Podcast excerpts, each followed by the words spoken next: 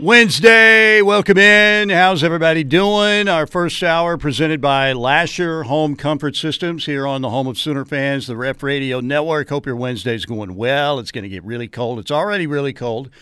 And uh, we might actually get a little bit of snowfall. Might get a dusting of uh, snow. I, I think I heard maybe a half an inch, something like that. Are you prepared, Parker? Are you ready? Mike, this is the type of weather I moved to Oklahoma to get away from. I didn't count on having to deal with snow anymore when Right. I made the uh, the advent from the Cornhusker State. So, uh, not thrilled with that news. But hey, you know it's kind of funny. Uh, being from Nebraska, I am well accustomed to driving in snow, right? And so, in my college days, all my friends were from like Texas, for instance. A lot of people that end up at the University of Oklahoma for undergrad come from regions like Dallas, that North Texas metroplex, and none of them are acquainted with driving in snow. So, whenever there came a time where there was snow on the ground, it was like, all right, everybody pile into Parker's car. You got the experience, man. You've been there. You've done that. It's uh, it's old hat for you. Yeah, it's uh, if we get ice on the roads, that's what I don't like because you know it's just it's just no fun on the ice. And you get, like I said, the two extremes are Myrtle in her uh, her vehicle going uh, 12 miles an hour, you know. And then you Myrtle. get big truck guy who's going 75 miles an hour trying to show off. And uh, usually it's big truck guy who ends up in the ditch down the road. So uh, anyway, I just hope I, I don't like driving in the ice. That's all. I, I'm not bad at it. Now, don't get me wrong. I've been in the ditch before myself. I mean, my whole life I've pretty much been in the ditch, if you know what I mean. But you know what I'm saying. Anyway, uh, where do we start today? Uh, you know, it was uh, it was almost a couple weeks ago on this show when I heard the the first two people talking about Wisconsin being a factor for Caleb Williams being you and Brandon Drum. Huh. And we Imagine that. And we kind of thought, okay, and uh, you know, and, and Brandon was saying, yeah, they could be a player. You were saying that they could be a player, and now Wisconsin looks to be a big player to get Caleb Williams, and uh, apparently, you know, he's a Russell Wilson fan, and uh, Paul Chryst did a nice job with Russell Wilson, who went uh, was at NC State, played football and baseball there, went to Wisconsin, led the Badgers to the Rose Bowl, so it worked out very ro- well for Russell Wilson, who's uh, you know a future Hall of Famer in the NFL as well, Super Bowl champion, so that situation worked out. And uh, the Bobby Engram factor also a big part of this. That's right. And yeah, all things considered, Mike, you know, I, I think really from the get go here, it's been three schools uh, that Brandon and myself have been citing as the primary players for Caleb Williams. Not to say other schools couldn't enter the picture, but uh, the top three were always USC, UCLA, and Wisconsin. Obviously, there was some early buzz for Auburn, I think even before he hit the portal, but once Zach Calzada committed, uh, that kind of that, that was kind of it on that front. And look, obviously, uh, as you know, Brandon and I know the family very well. And I understand that after Caleb entered the transfer portal, the narrative quickly became, oh, this family is just going to say whatever they want to say in the public eye to mislead everybody. And they're going to do it all for the sake of NIL and they're out for their own gain. And they're just manipulating everybody like the puppet masters that they want to be with all this. And look, I, I understand it, okay? I'm not going to sit here and try to fight that because the reality was at that point in time, the prevailing feeling, the prevailing emotion across the Oklahoma fan base was very much that of a jilted lover, Mike, because of what had just happened the month pr- prior. Oh, we were jilted. Muleshoe. We were jilted in So- all caps, no so, doubt. I certainly understand the fact that folks wanted to paint Caleb and his family as the villain in all this, right? The the villain the second time around, the second coming of Muleshoe in a certain sense that they were uh, that they were ditching and probably going west in everyone's eyes. But I'll say this, Mike. The one thing that family, that Carl and Caleb and that whole family, everybody involved with that situation, the one thing they've always been is honest uh, with myself and Brandon. And here you go. It is January 26th, and finally the uh, the Wisconsin buzz has been legitimized. And I know that there are some people across the industry uh, who have started to favor Wisconsin in this race. And I'm not really sure I'm there yet, just because he hasn't visited campus there. But the Paul Chryst connection, of course, that family's very close with Russell Wilson, so. Uh, the Paul Chryst connection, the Russell Wilson connection, the fact that Bobby Engram is coming in as offensive coordinator, uh, all of that works in Wisconsin's favor here. And as I mentioned to you a couple weeks ago, Wisconsin was actually a school that when I spent time at the AFCA coaches convention, just talking to college coaches from all across the country, it was a school that a couple people brought up to me. I, people with no knowledge of the situation, no inside knowledge at all, but just a school that people brought up to me is, hey, that's a school that would make a lot of sense for Caleb Williams. Explain the Bobby Engram connection too, and how that works, maybe in uh, in in the way that uh, the Williams family likes that situation. Yeah, well, Bobby Engram, obviously a former NFL wide receiver, mm-hmm. long time NFL Penn wideout. State, played, right? Yes, played into his late thirties. And uh, the reality is, he's a, a relatively younger guy in the coaching profession, relatively new, uh, forward thinking, and he's the type of guy uh, that can revitalize a Wisconsin offense that at times over the years has been stagnant. You look you back about on, running backs, right? Yeah, I mean, it's always Russell been Wilson, very run centric. Yes. And th- the thing about it, Mike, Wisconsin is one of those programs that's constantly on the cusp. And people kind of tend to forget or disregard Wisconsin in the picture nationally. But the reality is, for the better part of the past decade, that's been a consistent double digit win team that has been a quarterback away from legitimate playoff contention. And so you bring in a guy like Caleb Williams you look at that, you look at the way that Wisconsin has played defense over the course of Jim Leonhard's tenure as defensive coordinator, the fact that they always run the ball well, the fact that they always have a strong offensive line. You throw a guy like Caleb Williams into that system, Wisconsin's a team that can fight for national championship contention. It's going to be interesting, no doubt. I, uh, you know, when you guys mentioned it, I thought, okay, well, no, surely that's not going to happen. What do we really know, though? What do we really know about the state of Wisconsin? What do we know? This Midwestern state of the United States, with two coastlines on two Great Lakes, Michigan and Superior, it's got an interior of forests and farms. Its capital city is Madison. How do you go about pronouncing it? Wisconsin.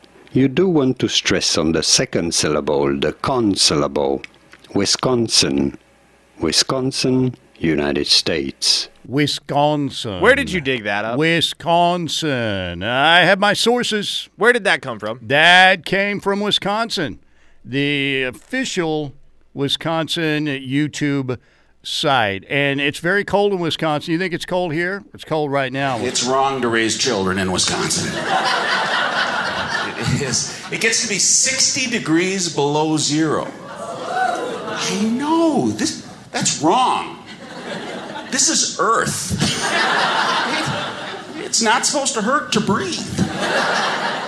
I mean, uh, it's going to be really cold. It's going to be really cold. So, would you say uh, right now, USC, UCLA, Wisconsin, if you had to pick one of those right now, I forced you right now, Parker Thune, you have to make a call. Which one? Where does he wind up? I think for now, I'm going to stick to my guns on UCLA, at least until he visits Wisconsin and we get a sense of how he takes to the coaching staff there and the campus environment. But look, I've said all along, I understand that the prevailing belief is that he's going to be a USC Trojan. I've just never been there in my gut because, again, the way things ended at Oklahoma with Muleshoe left a sour taste in a lot of people's mouths, not the least of which was Caleb Williams and his family. I understand that Mule Shoe's making phone calls now on a PR campaign. Oh, really? To uh, tell people again, uh, man, I appreciate you and stuff like that, which is okay. Yeah, that's I guess it's all right. But you damage control. That's what you do when you're at that place. You tell people you appreciate them then, not when you need the PR. I don't believe the man It's going to take a long time. I know. Imagine if he'd made those calls two months ago, a couple hours before it was announced that he was going to USC. Those phone calls probably would have meant a lot more at that point than they do Yes, yes. By the way, uh, speaking of Caleb Williams, what about uh, I don't know a rumor that maybe through the, this whole process that uh, the Williams family decided, you know what, we should call Oklahoma again and see if we could get another meeting or something. Uh, if rumors that that may have happened and OU may have been less than super enthusiastic. Do you think yeah, that I, may have I happened? mean, and we talked about this yesterday. Again, until Caleb Williams signs, there is a non-zero chance that by some miracle he ends up back at Oklahoma. Mm-hmm. But uh, I I think I've been saying it for probably close to two weeks by now. There just came a point in time at which given the way things unfolded over the first week or so after he entered the transfer portal, the reaction from the fan base, uh, kind of how everybody took it, there just came a point in time where it was probably best for both sides to move on. And- well, what did Bob Stoops tell us at that first press conference? There is nobody bigger than the program. Yeah, exactly. You know, and that's, uh, you know, I, I think that is maybe what we've learned in that uh, situation here.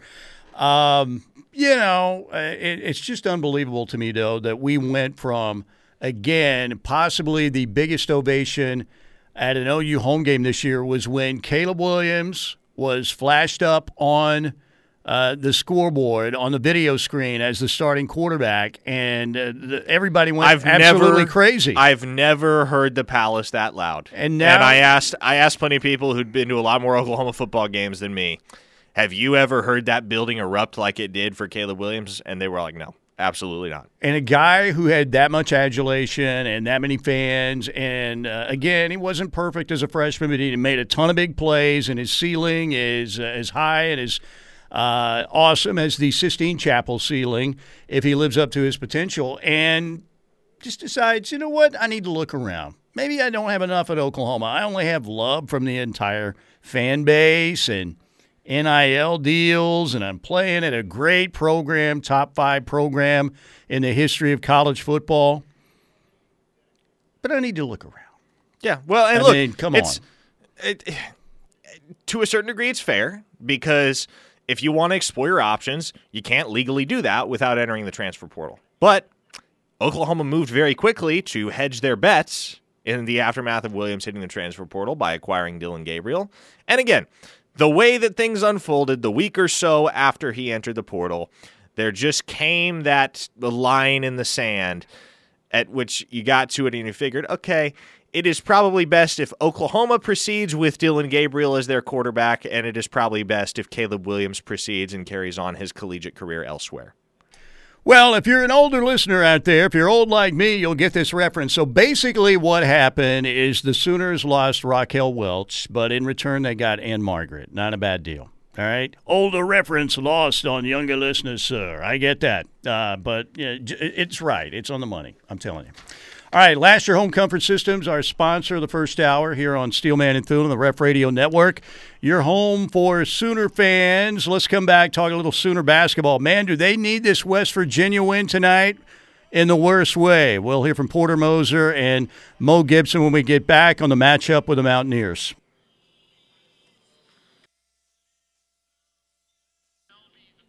Time tonight, 7 o'clock, Porter, ESPN 2, Oklahoma, in Morgan, Morgantown to take on West Virginia.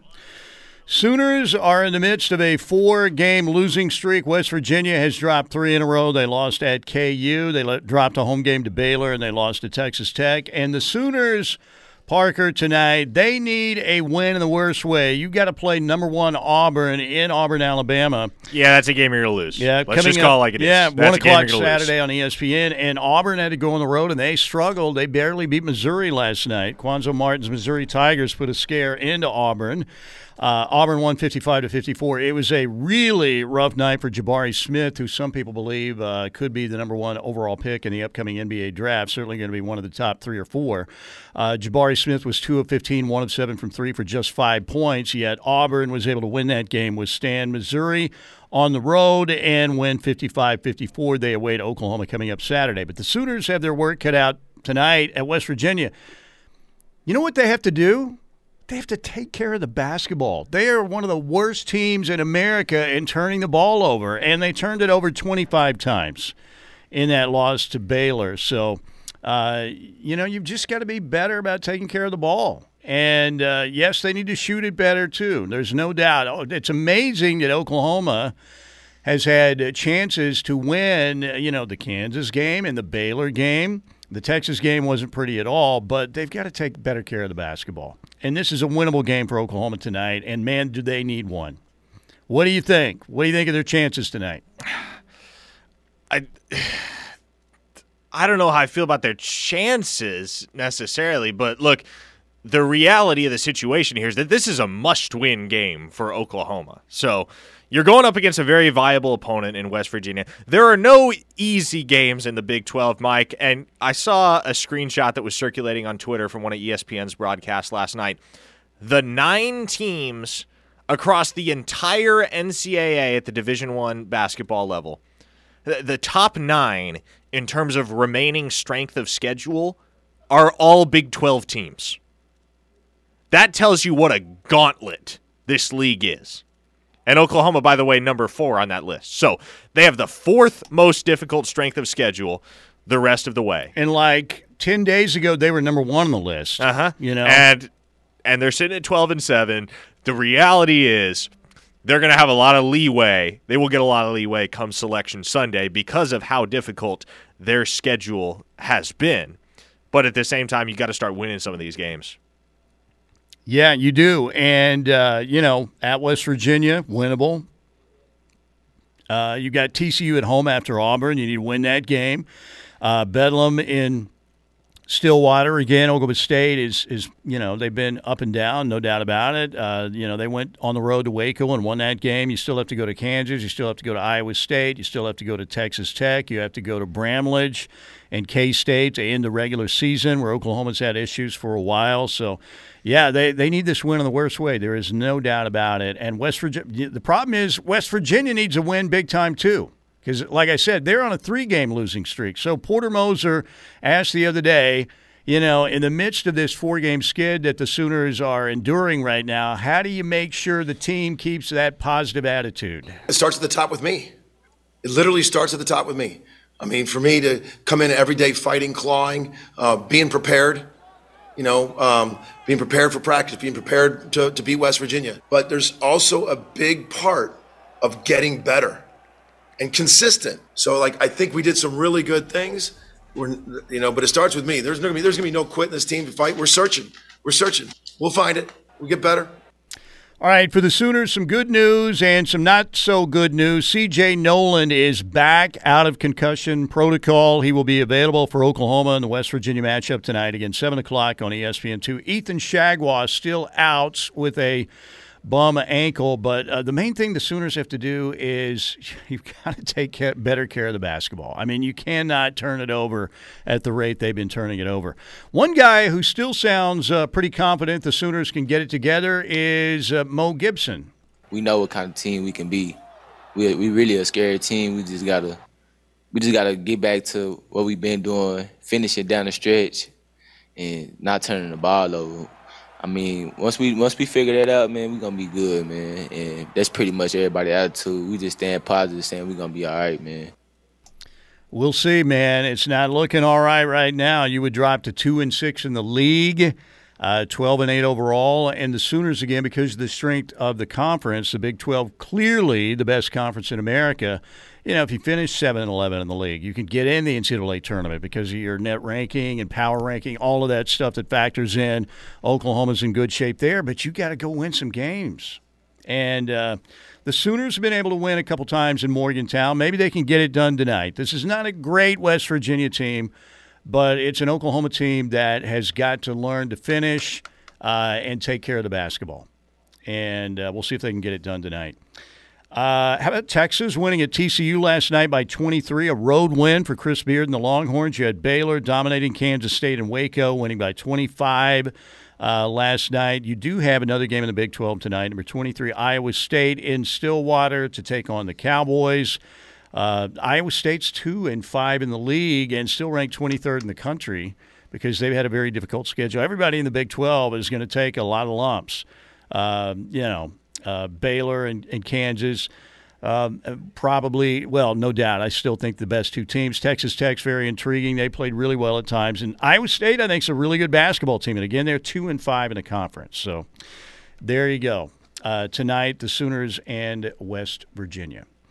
Okay. Um, coming up in our next segment, we're going to talk a little more Oklahoma football. By the way, uh, by the way, uh, on the Thunder, they don't play again until Friday night against the Indiana Pacers. Oklahoma City again, uh, you know, the other night, like we said, perfect game basically. They lose to the Bulls by one. They came back from 28 down. They're starting to tank very effectively. They actually. are. We, we had our doubts about Well- their ability to do so at the outset of the season. That's but, right. hey, they have they have really picked it up in terms of their capacity to tank. Well, they've tanked basically for a season and a half now, so they're starting to get the feel of this. And you want to stay in uh, the running for Jabari Smith or Chet Holmgren or Paolo Banchero.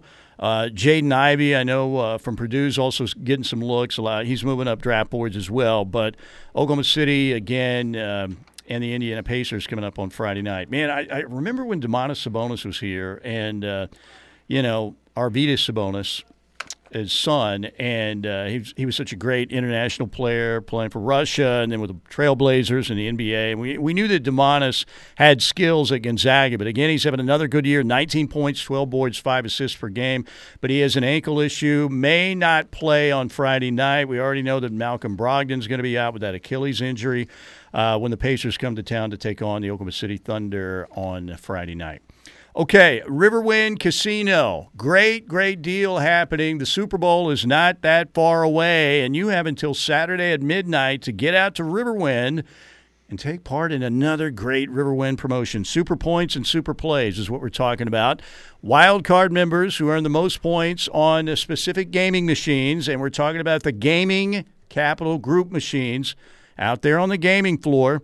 We'll have a great chance to win Super Bowl prizes, including airfare, hotel stay, ground transportation to the game, two tickets to the Super Bowl matchup in LA at SoFi Stadium. All this valued at $23,000. Plus, you're going to get $1,000 cash as well. And I said members, not member. There are going to be multiple winners. So get out to Riverwind, play on the Gaming Capital Group machines there.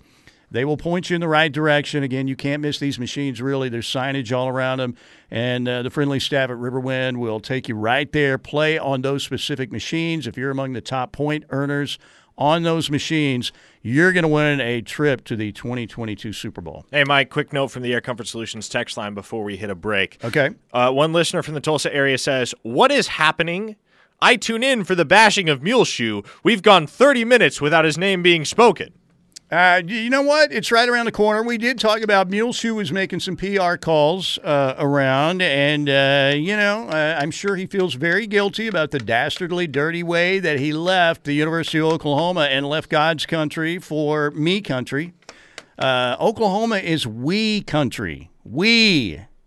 L.A. It's all about me. It's all about me, right? So yes, we think the uh, PR campaign is a little bit too late. At least I do. But again, I'm holding a major grudge. There is a grudge on my back that is King Kong size that I'm carrying around. All right, we'll break right here. Thank you to Lasher Home Comfort Systems sponsoring our first hour. Tim Lasher, great Sooner, great company. Let's talk a little more Oklahoma football when we get back.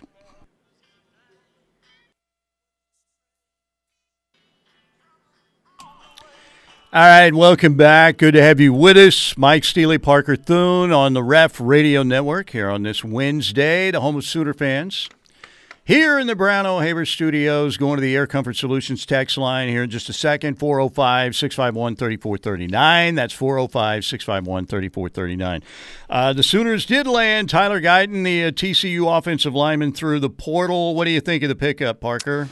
Well, it's great for the Sooners. It's another uh, key depth addition at the offensive line position. And look, here's the reality, Mike. The Sooners are replacing an, a departed offensive tackle in Tyrese Robinson, and so Tyler Guyton is a guy that just based on what he brings to the table physically, six foot seven, three hundred fifteen pounds. He's going to have as good a chance as anybody to start at Tyrese Robinson's vacated position. Or you might see Anton Harrison moved around to right tackle from left, and maybe there becomes a battle at left tackle because Harrison has obviously played both in his collegiate career. But one way or another, uh, Guyton is a guy that, by virtue of his versatility and his athleticism, he's got a very high ceiling, and this is a fantastic addition for Oklahoma. Three years of eligibility. Uh, played at TCU in 2020 and 2021. Only saw one game uh, of action in 2020, but played in eight for the Horned Frogs in 2021 and saw substantial snaps at both tackle and H-back. So, really unique in the sense that he's got a remarkable degree of athleticism for somebody that big. And I'm interested to see how he develops under Bill Bedenbaugh because, like I said, I think his ceiling is very high. Didn't he uh, catch a touchdown pass? He did uh, against last Iowa year? State. Yeah, that's what I was thinking. So uh, Tyler Guyton uh, through the portal, the uh, TCU offensive lineman coming to the University of Oklahoma. So uh, Gentry Williams basically reaffirmed his commitment to OU yesterday, Uh, because right? because apparently that needed to happen. There were there were people who were somehow not sold on the fact that he was going to be a Sooner. But yes, he's going to be a Sooner. He's going to sign next week. That's that.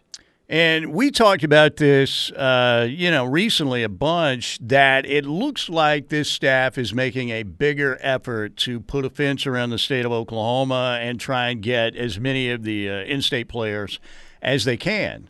And not that the previous Muleshoe administration uh, didn't go after kids in Oklahoma, but it, it's kind of looks like it's a different situation with this staff with uh, Brent Venables and company. How do you think it is different?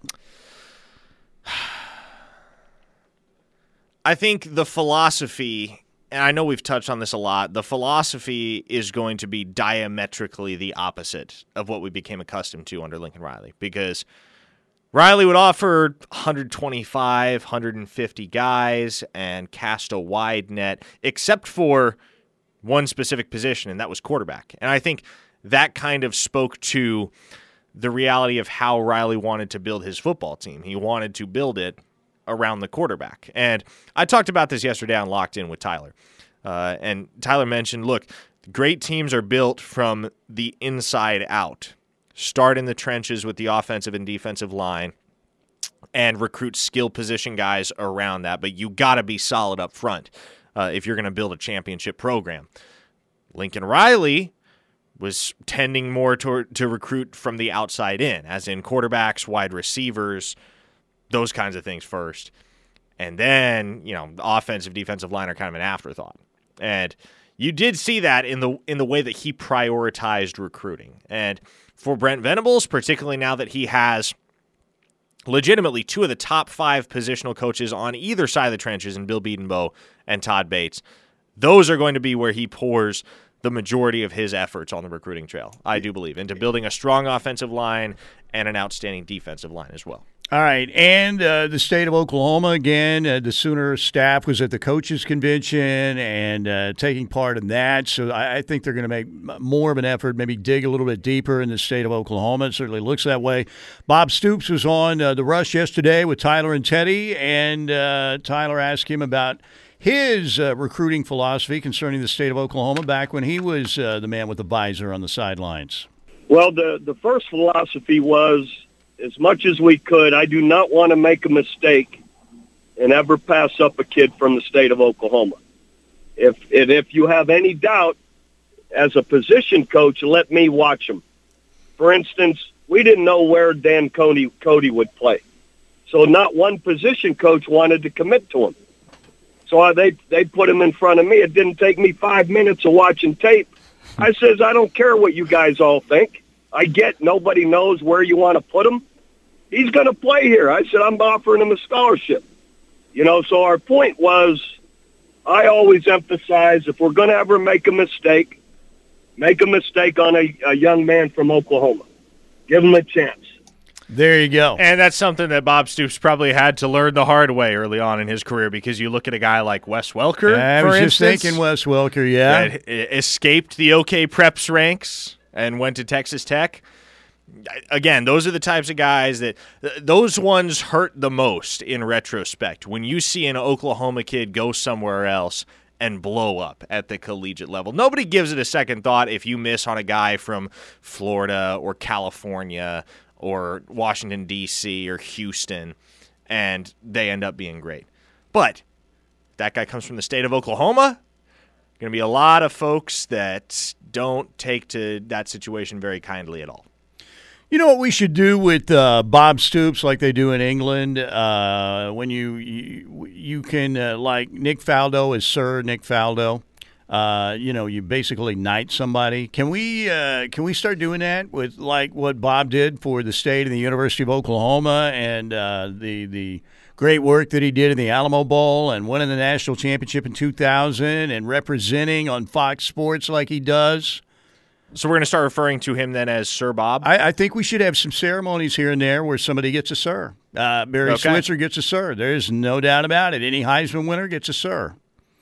Uh, we're already building the Colossus of Bob right over I 35, like the old uh, giant Greek statue back in the day, uh, one of the seven wonders of the ancient world. And we're going to have that giant statue straddling again I 35. Uh, one of Switzer when you come in from the uh, from the south, and one of Stoops when you come in from the north. Can we get people working on that right now? Is that within the budget? I'm sure we can. And hey, I you are the icon of Oklahoma sports radio. Oh, Mike. yeah, so as right. long as Yeah, long as you push the agenda, regional radio star here. I mean, hey, he just knighted Bob Stoops, folks. When Mike first- Steely has knighted Sir Bob Stoops. When I first heard that promo, I'm like, icon, really? Uh, All right, I'll take it. Uh, but I don't know about that. In fact, I know. No, uh, no. No, no, no, no, no, no, no, no. But uh, you know what's a really Brent Venables is getting a bunch of uh, analysts, right? That he is. Do you think that was something that Muleshoe was wanting that he wasn't getting, and Muleshoe started to sour on that, and that's why he became uh, Doctor Evil? Well, basically, think, no. Here's the thing, Mike, and I know Teddy made the comment on social media last week that Muleshoe's departure was the best thing that's ever happened to this football program, and I think there's some truth to that because it forced everybody involved, particularly at the administrative level, the BMDs who fund the big projects uh, within the football program. It forced everybody to square with the reality that, hey, if we're going to bring a championship back to Norman, Oklahoma, we're going to have to make the investment into this program. Because, yeah, look, the reality is, and I've heard this from multiple people close to the situation, a lot of what Brent Venables is getting now as Oklahoma's head coach is the stuff that Muleshoe wanted Yeah. and was told he couldn't have. That's what I'm saying. Is is that one of the things that instigated his uh, departure? You think? Yeah, and uh, I know I don't know, maybe somewhere down the road, Brent Venables leads this program to a national championship. By the way, I did I was listening to Teddy and Tyler on my drive home yesterday, and Teddy came out and predicted Oklahoma's going to win a national championship under Brent Venables. And I would agree with that. I think a lot of people would agree with that just because this program has so much upward mobility right now, so much positive momentum that with what they're building, it's going to be almost impossible for them not to win a national championship. But the reality is, if that day comes and Oklahoma stands atop the zenith of college football once again, is there maybe going to be an olive branch extended to Muleshoe for being the accelerant in all of Uh, this? maybe down. Like, it's a I- I long understand, ways down the road. And I know people like you hate his guts right now. But if Oklahoma wins a national championship, say in the next five years, are we going to reevaluate how this all went down and say, you know what? He might have been looking out for himself, but the very fact that Muleshoe up and left was the kick in the pants that everybody Yeah, within that way to program it. needed to help bring that championship culture back to Norman. I, I don't hate the man. I really I don't hate the man. That would be ridiculous if I hated the man. I do. I, I hated the move, and I hate the way it was executed. That is what I don't like, and I don't like lies. Uh, I don't like him, and and I know there's no perfect way to go about that. There are going to be hurt feelings, but I still think it could have been done a lot better. But yeah, I, I, I don't hate the man. I wish him and his family very well. I, I don't wish USC football well, at all. Not at all. But the family, yes. See, I'm a really nice guy. You just want to see him fail, is what you're saying. I want to see the. Trojans football, USC football fail. Other than that, hope his family does very well, makes a lot of money, enjoys the LA lifestyle, and all of that. So anyway, yeah, it's an arms race, man. In football, it always has been, and now more than ever. And you've got to keep adding to your arsenal. And the Sooners certainly are doing that. It looks like with Brent coming aboard. All right, we'll break right here, and uh, we got some NFL to talk about. We'll get to your texts also when we get back here on the Ref. Ah, John Wade coming back. Is that for Muleshoe? Yeah, honestly, Mike, like Yeah. I, the more I think about it, and I want to I want to make clear here, this isn't said out of bitterness. The best thing Lincoln Riley might ever have done for this program is leave. Not in the sense that he was a terrible football coach and he needed to hit the, you know, hit the trail.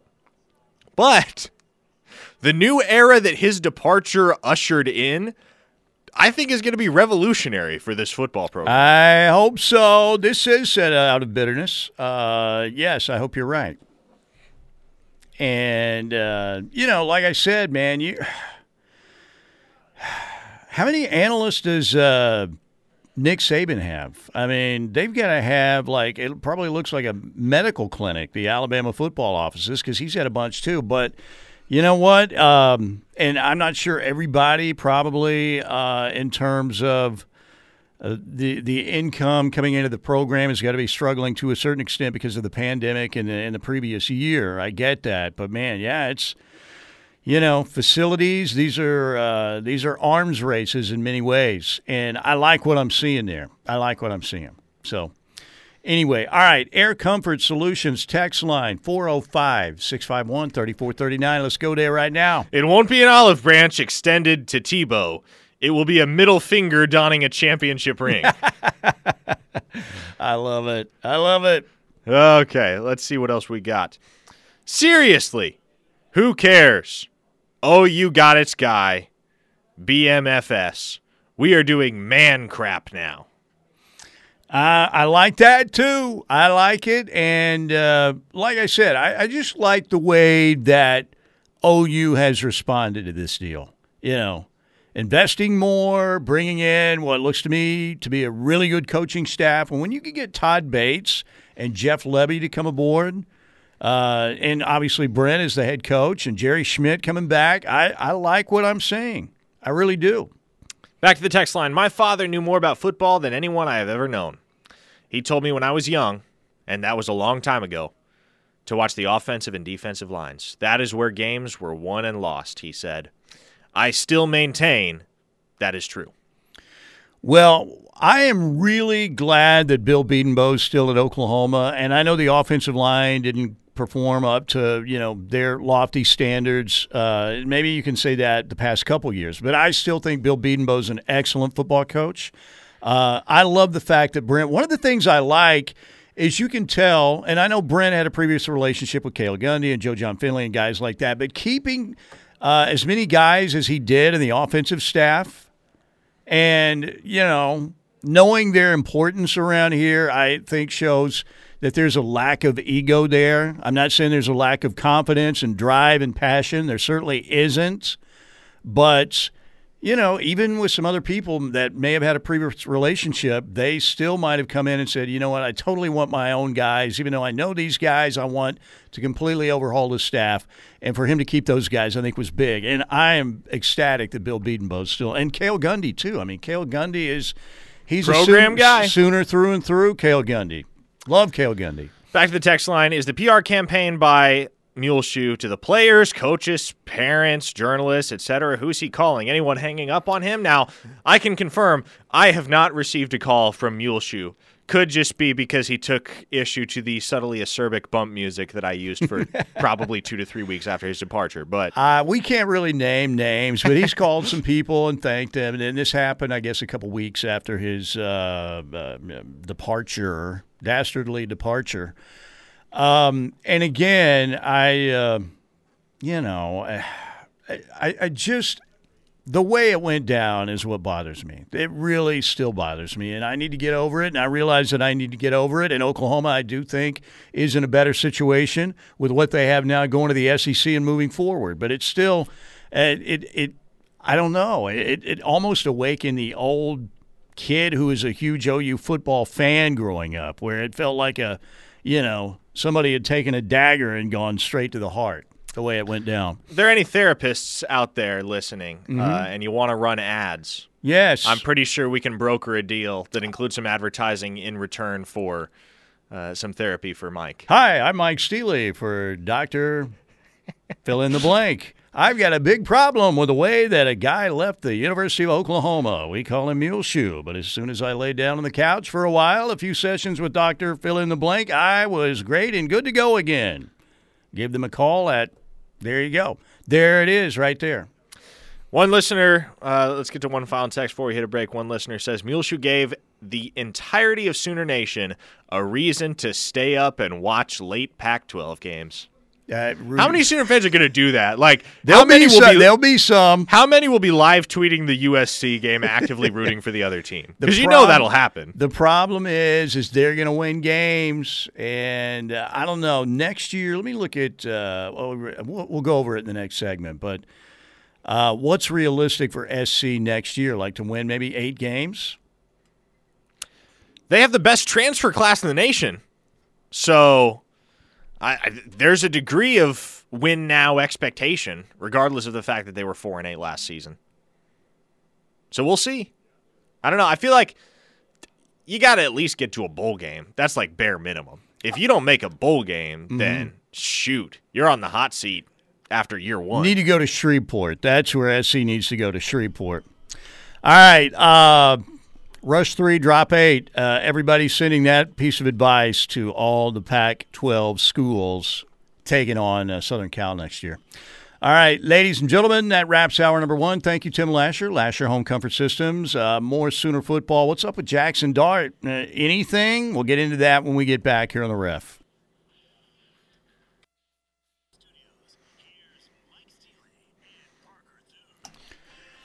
Breaking news here at the top of the hour, Mike. Oh, yeah, breaking Apparently, news. Caleb Williams posted on his Instagram story. Uh, and I, I don't know what it is yet. I was just was he I was petting? Was, he that. petting a badger or something, or what was he doing? Uh, well, that wouldn't shock me at this point. Yeah, nothing shocks us anymore. Yeah, I, right? I'm gonna have to at go all. do some uh, internet sleuthing and figure out what the post is. But apparently, right. that's what everybody's fired up about. Okay, I'm gonna pull it up. Uh, hang on. Are you on Instagram? I'm assuming it's a. Uh, I.E. Caleb, where are you? Hey, there he is. There we go. And what are you seeing? oh, okay. Well, uh, basically, it is a uh, a post. He he reposted a post uh, with a guy on the side of a street holding up a sign that says, and I'm sanitizing here. Stop giving a crap what other people think. So that's the Hmm. thing. For what that's worth. Okay, who's he saying that to? Is he saying that about OU fans or what? Uh, uh, let the conspiracy theories fly. Wisconsin. Hmm. Be- It would be very interesting, that's for sure. Uh, but you, like I said at the top of the show, the first two guys I heard talking about that because I remember thinking, really? Okay. Hmm. Interesting. You and Brandon Drum uh, were talking about that uh, about almost two weeks ago when this first happened. That Wisconsin could be a sleeper in this Yeah, deal. but you see, nobody wanted to buy that they were a player because who goes to Madison, Wisconsin for massive NIL deals, right? Yeah. Well, the, you, you can get. Uh, uh, there's some big cheese money there. Yeah, right? for real. There's some big cheese, cheese and money. meat packing, right? Because isn't that what the Packers are named after? Mm-hmm. Yeah. is the meat packing industry. So I mean, you had a? Schwab deal Exactly. here already, right? there's got to be a Schwab up there. I mean, um, ah, man, I, I don't know, but Wisconsin isn't Wisconsin like one of the biggest party schools in the country? Don't they have that reputation? Yes, apparently that is the reputation. Tyler brought that up yesterday. Of course, I didn't know that. That seems odd to me that a school in Madison, Wisconsin would be among the top party schools in the nation. But apparently it's right up there with Arizona State, which makes a lot more sense. Well, Arizona State, yes. Arizona State, to me, I mean, that's a beautiful part of the country, no doubt. Now, if you like heat, dry heat, any, but um, I don't know. That Arizona State seems like a glorified junior college to me as well, kind of like Lubbock. oh boy. You know that I don't know that academics are taking that seriously. At either place. But Lubbock's an interesting place. Remember, uh, one day they had Bob Knight chasing down the the uh, the uh, school president at an intersection and uh, Well, getting into a salad bar confrontation Knight- at Applebee's. Bob Knight was always chasing somebody down. How would you like to be sitting at that stoplight? Remember when uh, the school president came up to him and basically said, Bob, we, we're really happy with you. You've been on good behavior lately, and we appreciate that. Like he was talking to a five year old, and Knight apparently went ballistic. And um, apparently he jumped out of the car when they were at a stoplight and was running after the school president's car. So. How would you like to be though, like a kid, you know, at that intersection? Hey, mom, is that Bobby Knight running after a car? Oh, but those are the bizarre things that go on on a day to day basis in Lubbock, Texas, I suppose. My dad, rest in peace. Man, I miss my dad so much. And it was just uh, his birthday, uh, January 25th. But I think I told this story before, but whenever we went on a road trip, he always saw one of two people Bear Bryant, you know, that was Bear Bryant who just drove by, or Babe Parilli, who is a quarterback at the University of Kentucky who once beat the Sooners in one of the bowl games, maybe in the Sugar Bowl. I can't remember, but he always saw either Babe Parilli or Bear Bryant, and we're like, that that guy didn't even look anything like. I don't know what Babe Parilli looks like, but uh, that was definitely not Bear Bryant. Like, By the way, Mike, brand new recruiting rankings, the final rankings for the 2022 cycle All from right. my employer, 24 7 Let's. Sports. Uh, the top Oklahoma commit slash signee uh, per 24 7 is none other than Jaren Kanak, whom we've heard a lot of buzz about this week. yeah. Apparently, he's like the bionic man over there at the workouts. Yeah, which tracks with uh, what folks around the general vicinity of the state of Kansas have known for quite a while. But he comes in at number 107 overall. Uh, in the entire country for the class of 2022. You got Gentry Williams at 118, Jake Taylor at 121. Robert Spears Jennings is the number 125 overall player in the country. Now, this is fantastic to me because I can remember a time, Mike, circa June 2021, when there was a contingent of Oklahoma fans that was furious, I mean incensed, that Oklahoma was taking a commitment from Robert Spears Jennings. Because at the time, every other school on his radar was recruiting him as a wide receiver. And he was well outside the top 1,000. I think when Oklahoma signed, or when he committed to Oklahoma, rather, on July 4th, he was the number 1,407 player in the country, something bizarrely obscure like that. And he was still listed as a wide receiver. That's what everybody, it seemed like, but Oklahoma was recruiting him as. Well, you fast forward to eight months. Now, Robert Spears Jennings is the number 125 overall player in the country, regardless of position, as a safety. What a steal was that for Oklahoma? Yeah. Because he grew up a Baylor fan. Baylor never offered him. Oklahoma State is the school that's geographically closest to where he played his high school ball in Broken Arrow. They never offered. The Sooners saw something, man, and it's paid off big time with Robert Spears Jennings' meteoric rise here. So, are uh, team rankings finalized then, too? No, they're not finalized because we obviously have to wait for uh, National Signing Day to roll around. We got to figure out what these classes look like. And well, and for a guy Yeah. like Josh Conerly, we're gonna have to wait even longer than National Signing Day. Uh, among the others in blue chip territory for Oklahoma in this class, Gavin Sawchuk is the number 131 overall player. Nick Evers is at 136. Jovantae Barnes is at 188. That sounds like really underrated it, right uh, there. It does. It seems low, and I think it is low. I'm not convinced that there are 15 running backs in that class and 187 players. and apparently he's tearing it up at workouts, too, Yeah, from what we're hearing. Jaden Rowe uh, cracks the top 250 for the first time. He is number 202. You got Kip Lewis at 233, Jaden Gibson at 246. And Kobie McKinzie actually dropped out of the top 250, surprisingly enough. At one point in time, he was a top 50 player in the 24 What happened rankings, there? But, uh, the, the issue is the, uh, the national experts uh, at 24 7 see him as more of an edge rusher or a defensive lineman. They think his ceiling is only so high as an off ball linebacker. So that's the reason for the drop. Basically, the way they phrased it is if we were projecting him as an edge or as a hand in the dirt defensive end, then he'd probably still be higher. But if he's going to continue to play off ball linebacker as has been suggested, then we can't keep him this high. So there you go. So the individual rankings are finalized, and yeah, it makes sense because you've got uh, the uh, spring signing period or the uh, the later signing period coming up that you've got to wait in the team rankings. But um, you know, and for Oklahoma, uh, the nice additions would be. Um, I'm drawing a blank on the kid who's considering OU Texas, the offensive lineman, Devin Campbell. Devin Campbell. Uh, who else again? Look, in an ideal world, you land either Devin Campbell or Josh Conerly because I don't think there is a circumstance in which you get both. As sunshine and roses and rainbows as that would be, it's not happening. So you either get Devin Campbell or Josh Conerly in an ideal world. Uh, you flip Gracen Halton from Oregon. You get Jamarian Burt, the former Florida commit, here down the stretch. Not really sure at this point whether our Mason Thomas and Ahmad Moten will be Sooners, although I do get the sense just from talking to those two uh, that Thomas is a lot higher on Oklahoma than Moten. So maybe that is a case where they're not a package deal and they split up. Obviously, Oklahoma is in a good spot with Cavante Henry, who's been committed to Michigan for a long time, but the Wolverines have essentially parted ways with him. They're no longer pursuing him. So uh, that's another guy that Oklahoma could add down the stretch. And am I leaving anyone out here? I think that's it.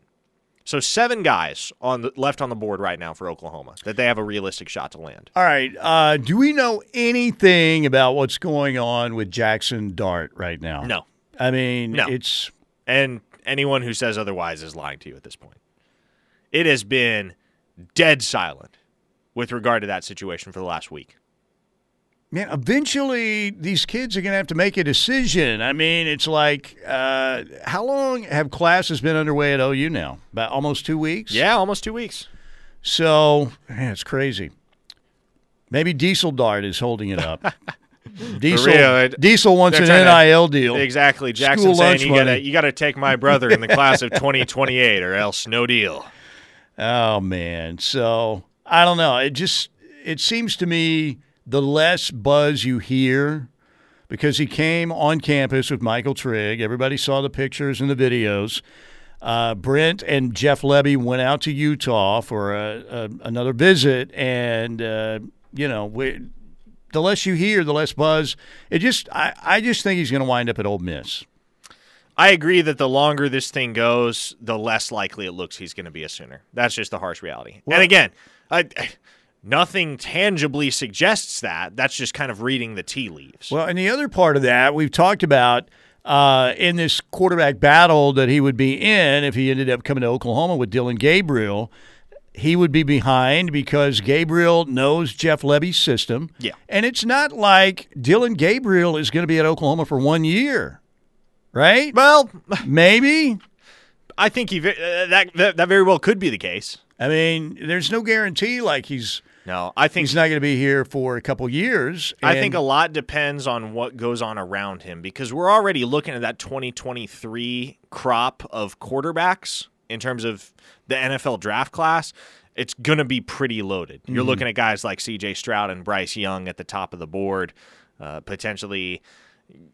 Guys can play their way into that conversation like a Dorian Thompson Robinson or a Sean Clifford, those guys that stayed behind for an extra year the 2022 class at the quarterback position is really weak. And I remember talking that talking about that a while ago on this show as one of the reasons why Spencer Rattler's 2021 season hurt him as much as it did because you know if forget playing well. If he just starts all season for Oklahoma I think he's your surefire top quarterback taken in this draft. But now that it, things got to get pushed back a year to 2023 he's looking up at Bryce Young and CJ Stroud UCLA, by the way, has been mentioned uh, for Caleb, of course, and DTR Dorian Thompson Robinson is coming back, and he's got familiarity, obviously, with that system. I think he's a pretty good player. Uh, they dominated USC last year. How about if uh, if Caleb went to UCLA and got beat out by DTR? Th- there's no, absolutely no planet on which that would happen. I, I wouldn't think so, but it would be very interesting. So I don't know. This Wisconsin deal still it's it's crazy to me, and I understand. Uh, uh, you know, allegedly what the thinking is on uh, the possibility of him going to Wisconsin. But who would have thought, man? Yeah, exactly. what he. If, if he does go to Wisconsin, the it's all NIL crowd is going to get real quiet. Maybe, yeah. All right, uh, let's take a break right here. Big basketball game tonight in Morgantown. Uh, the Sooners need a victory against Bob Huggins and the Mountaineers. They've lost four in a row, but West Virginia's dropped three in a row. Who emerges with a big victory tonight? We'll talk about that coming up. Thank you to the Seth Wadley Auto Group in Pauls Valley. Exit 72 for a car or truck. Oil changes, engines for life on newer used gas or diesel at no additional cost to you. Coming back, talking hoops next here on the ref.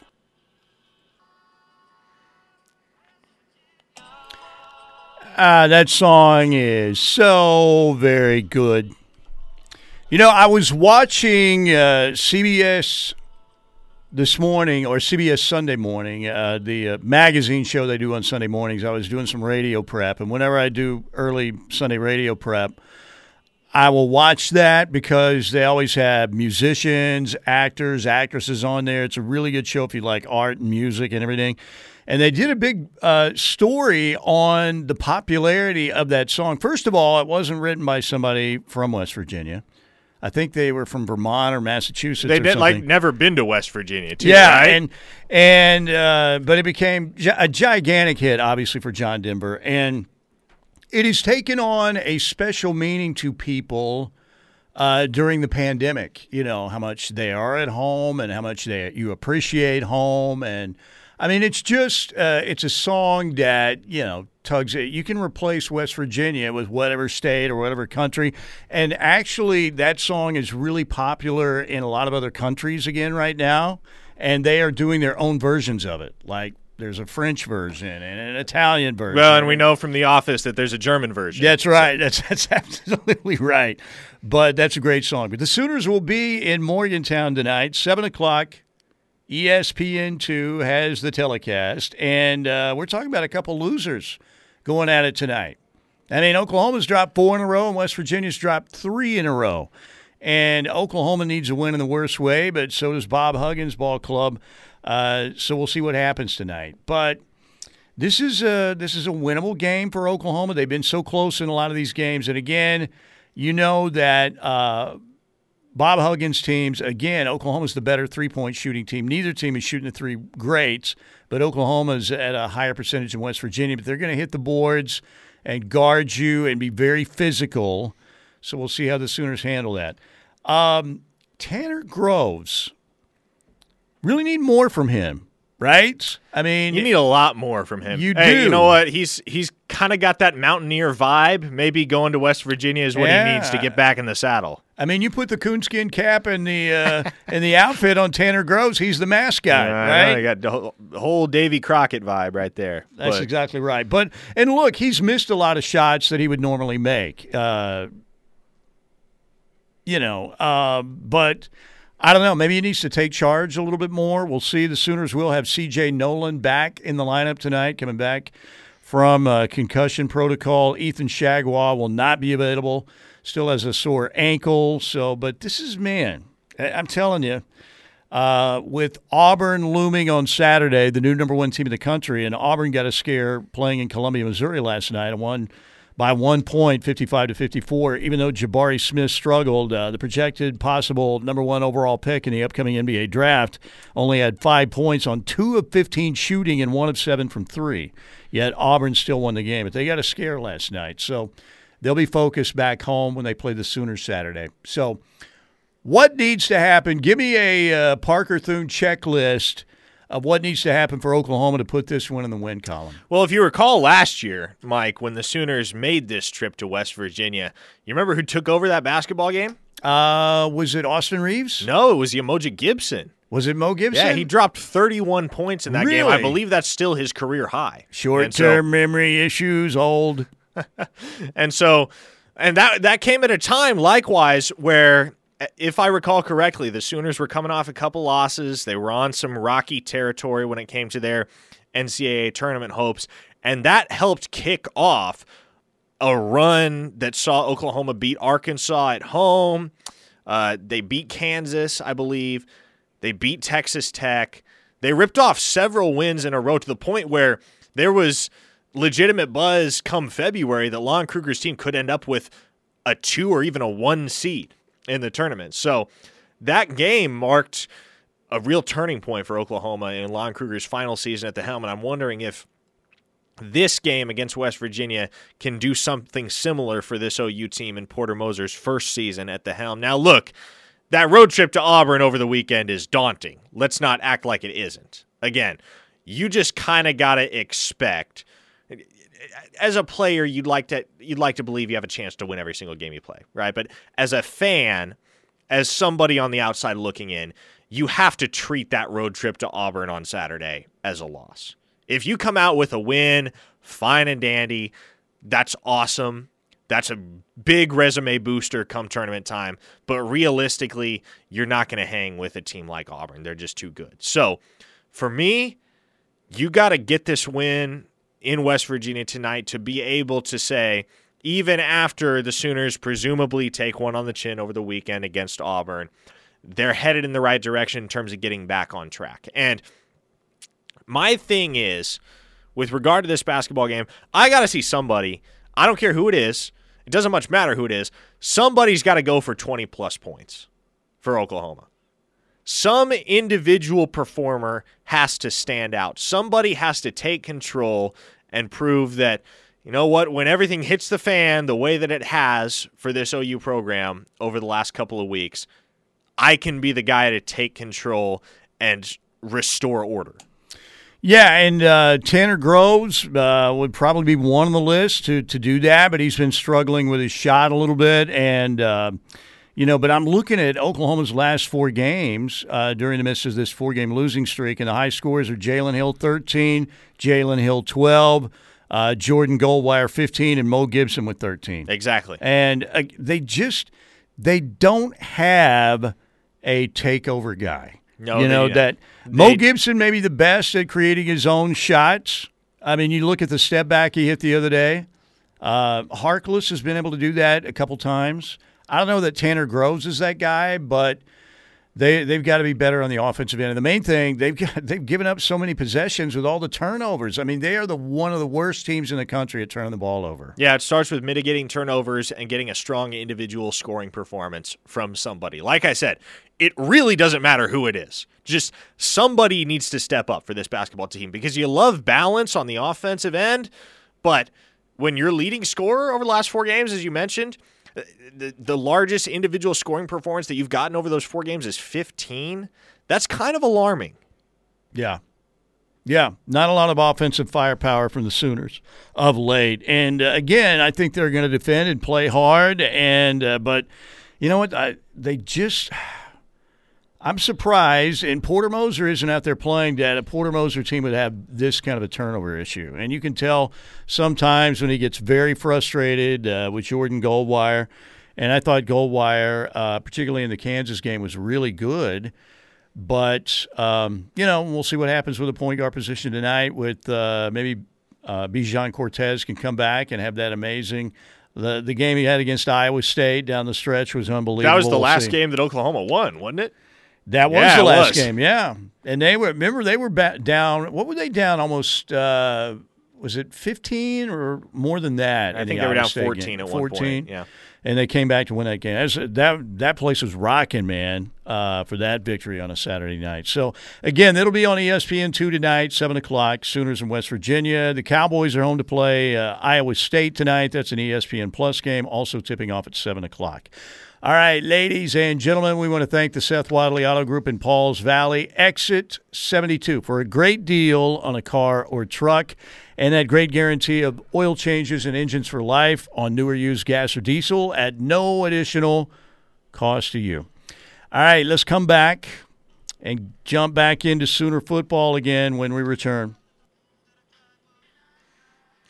I'm gonna play this for you every week until you get past the first stage of grief, Mike. Oh man, I know. I'm I'm getting closer. I'm getting closer to being out of that stage. All right, welcome back, everybody. And uh, Riverwind Casino, ladies and gentlemen, they have a big promotion happening right now. Two big ones, actually, Super Points and Super Plays. I told you about uh, during our first hour, where the top wildcard members who earn the most points on uh, specific gaming machines out at Riverwind right now, the Gaming Capital Group machines, are going to have a chance to win a trip to the Super Bowl. And I'm talking about multiple trips, not just one winner, but a couple, uh, and there are going to be multiple winners. Go out there and try and get the most points in your wild card on the Gaming Capital Group machines. You have until Saturday night at midnight, and uh, you could win a trip to the Super Bowl, including uh, you know tickets to the game, airfare, hotel stay, ground transportation two tickets to the game at SoFi Stadium, and uh, a $1,000 cash. There will be multiple winners in this promotion, so get out there and play on the Gaming Capital Group machines and win that trip to the Super Bowl courtesy of our friends at Riverwind. They also have their final drawing for the $80,000 uh, Rocket and Reeling promotion. Uh, get out there on Friday night hear your name called and win your share of that $80,000 in cash and bonus play. And you can always dine well at Riverwind at Chips and Ales Pub Restaurant or at the River Buffet, steak night on Friday night, seafood night on Saturday night, and a great brunch on Sunday. Plus, they've got a great uh, food court, the Seasons Food Court, with many options there. You cannot go wrong at Riverwind Casino. That's why they are simply the best. Okay, so Daiwa Sooner asks uh, Steely, the offensive systems for the previous three championship coaches were what? And what do you expect this Oklahoma offense to look like? Well, the three previous, uh, talking about Bud, uh, Barry, and Bob, obviously. Bud was the split T, running the football a lot. Um, uh, obviously, Barry Switzer uh, was the wishbone, and uh, Barry Switzer, and uh, they suggested Barry Switzer leading the way to Chuck Fairbanks because that staff was about to get fired. That's right. And they suggested uh, going to the wishbone with the uh, roster they had, and the rest is history. The next year, the Sooners were playing in the game of the century against Nebraska, and uh, that became uh, such a fun offense to watch. I love watching the wishbone. All right, so they bring the back the split T or they bring back the wishbone? I don't know. And then you uh, you go to Bob Stoops spreading it out. Of course, uh, interesting. The first year with Mike Leach, they weren't as run heavy as they were the next year when Mark Mangino took over. and I think shocking, isn't it? Uh, you know, here's the deal though. I think that Jeff Lebby would uh, would his system would look more like uh, you know Mangino and what Oklahoma did the second year. You know, they were spreading everybody out with the ninja formation. Not that they weren't running the football at all, but it wasn't a high priority. Jeff Lebby's offense, they're going to run the football and still be physical and spread you out. They were ninth in the country in rushing uh, this past season. Well, in Oklahoma, despite the evolution of their offensive system, one one thing that's always been constant is the presence of a running game. And you've seen it over the years there's never really been a time, there's never been an extended period of time where Oklahoma hasn't had a standout running back. Has there, Mike? Uh, it's usually there's somebody, yeah. Even the ones who weren't Heisman winners, whether it was uh, Mike, Quentin Griffin always gets underlooked, overlooked. Uh, by the way, in my opinion. I guess maybe the Brennan Clay days, that 2010 to 2012 mm-hmm. window when you had Landry Jones at quarterback, those that was maybe the low point in terms of running back production at Oklahoma over the past several decades. And that's saying a lot because Brennan Clay still rushed for I don't know if he cracked a thousand yards, but he was still rushing for 700, 800 yards. I mean, good player, but uh, you know, but again, uh, and that was the most pass heavy yeah, that Oklahoma's ever been, no doubt. And you look at the uh, how would you describe the Jeff Lebby offense? He's trying to get a comparison of how you know. Obviously, it's not the split T of the wishbone. By the way, I love if you give me any. If we could go back to the '70s somehow in that era, I love watching the wishbone, and nothing like a good. Jack Mildren pitch to Greg Pruitt or a J.C. Watts to Billy Sims or Thomas Lott uh, you know, Steve Davis and Joe Washington. Those were the days. I love those. I think the difference between Jeff Lebby's system and I just completely blanked on his name. Maybe that's for the best that I couldn't remember Muleshoe's actual name there for a second. Dang, I, Yes. have clearly made a The whole lot more progress than you the, have. The Mike. brainwashing is happening. We're sending radio waves into your brain where you don't remember his name, and that way you always say Muleshoe. So Yeah. good. I think the key difference is that we got the sense, particularly with the way that Spencer Rattler's career at Oklahoma unfolded, that Muleshoe's offense needed a dual threat quarterback to thrive. They needed a quarterback who was a legitimate threat to run the football. That's not the case in Jeff Lebby's offense, and you see that in the quarterbacks that he's recruited in his brief tenure thus far as Oklahoma's offensive coordinator, Nick Evers and Jackson Arnold. You really wouldn't categorize either of those guys as dual threats, at least not in the sense that Kyler Murray was, or Jalen Hurts was, or Caleb Williams was. And I don't want to be unfair to a guy like Jackson Arnold, who has a ton of athleticism, and that someone to whom the dual threat label could be applied. But he's not the type of player that's going to be rushing for a thousand yards in a given season, like Murray and Hurts, for instance. And Evers is very much so cut from that same cloth in that he's got functional mobility in the pocket. He by no means has cinder block feet, and he's going to be able to escape and make plays on the run and pick up chunk gains with his legs if need be. But that is not going to be a critical tenet and a cornerstone of the Jeff Lebby offensive system. The read option and quarterback keepers, QB power, that kind of stuff, you're going to see a lot less reliance on that under Jeff Lebby uh, than you did under Lincoln Riley. Muleshoe, I'm sorry, I'll neck myself. Man, I just when I thought we were out, you pull me back in. No, it's uh, it's going to be interesting to see how it plays out. I, I just get the feeling, uh, you know, this past season that Muleshoe was abandoning the run way too early, too much, right? Yes. I mean, and, and some of that. Look, uh, the first, the ugliest possession of the year was that first series against Baylor. Oh probably, my! right? I mean, you talk about a I- mauling. and I said it in the moment. I was, uh, I was sitting alongside a whole bunch of other photographers and videographers in the end zone there, and I turned to several of them and I and I said, "That actually was the worst opening possession I've ever seen." and you were all in agreement, I'm sure. Yes, everybody's like, "What? What just happened?" That was a horror show, is what Because they was. went backwards on all three plays, mm-hmm. yeah, and it, and it was just all of them were terrible play calls too. Like it's like it's like they weren't even trying to gain yardage. well, yeah, that was that I was the moment I was like, okay, well, today might not go great for the Sooners. Remember, that was after a week off when they had a bye week the previous week. And old Muleshoe was out there float, flirting with the California people, doing something he shouldn't have been doing instead of prepping for a game. Remember that? And then they came out and looked, I mean, just horrible. It's, it's amazing they had a shot to win that game. Isn't it? I I still I still believe they probably would have won that game if Riley had left Caleb Williams in. Because I there theoretically is a time and a place to pull a guy like Spencer Rattler out of the hat and let him cook. That was not the time or the place. They were down 10 to 7.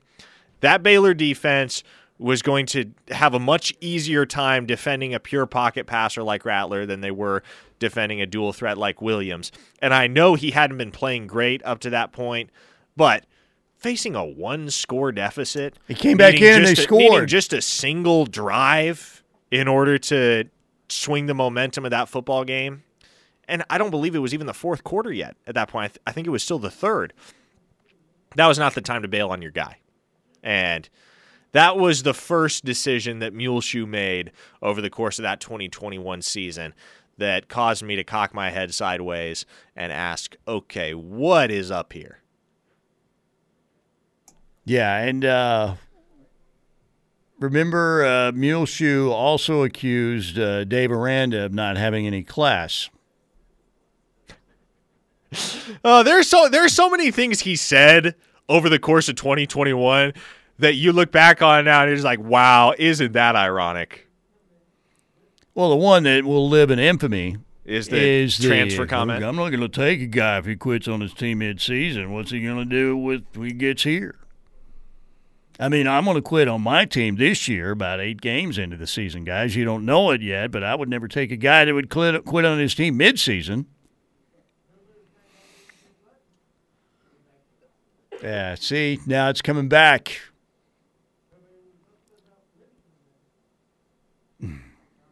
PTSD, post Trojan stress disorder.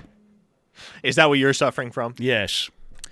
Man, Is that the official uh, diagnosis? maybe, uh, maybe, maybe, maybe. So, uh, anyway, no, hey, there's nothing on Jackson Dart today either, by the way. Nothing. Nothing. Uh, shocking development there. I mean, the portal is. Have they shut the portal off? Uh, nobody can go through it right now. Is there? Are they cleaning the portal? What's going on? Because I- they must be. sanitizing the portal. Uh, by, by the way, several listeners were asking last hour about Kamar Wheaton because apparently Is he portaled? uh, the news broke last night that well he's not in the portal, but he's also not with the Alabama football program right now. Oh, Kamar Wheaton. Well, good luck getting a hold of Kamar Wheaton, right?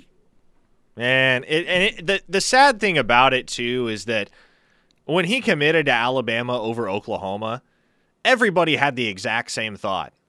Well, he's just another body for them. Like he could be a day one player at Oklahoma. He could be a day one contributor. But at Alabama, he's he's a jag. So, uh, are we thinking that Kamar Wheaton could end up at Oklahoma? Is that is that something Oklahoma wants to explore? Is the better question. And I would say no, at least from where I sit. Why is that? Well, just because that Too flaky? I I feel like I use the word circus on an almost Mm-hmm. daily basis here on this show because there are so many different situations pertaining to Oklahoma football to which that term can be applied. But that recruitment was a bona fide circus, and All I apparently, remember, like the the word on the street was. I, and I, this is going back before I worked for 24 7, so my intel on this is not as good as other people that were covering the recruitment at the time. But the word on the street was he had a dream in which he was wearing the Alabama uniform, and that's what convinced him to renege on his silent commitment to OU and go to Bama instead. So, hmm. again, the way that that all played out, I'm just not sure that's a situation you want to touch right now, just because, and I say this a lot, there comes a point in time at which a player is more trouble than he's worth.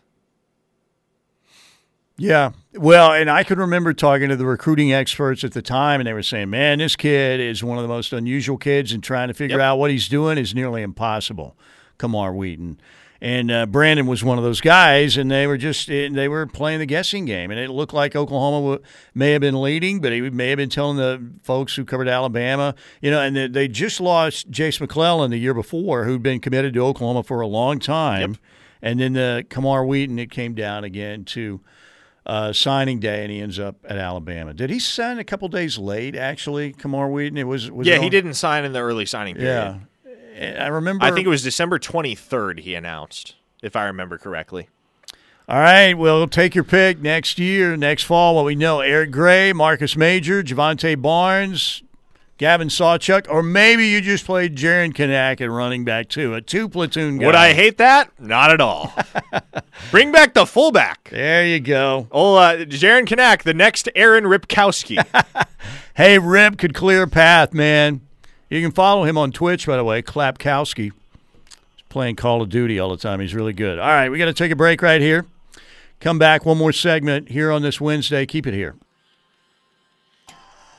Okay, final segment before we get locked in uh, with Parker and Tyler McComas. That's really good, by the way.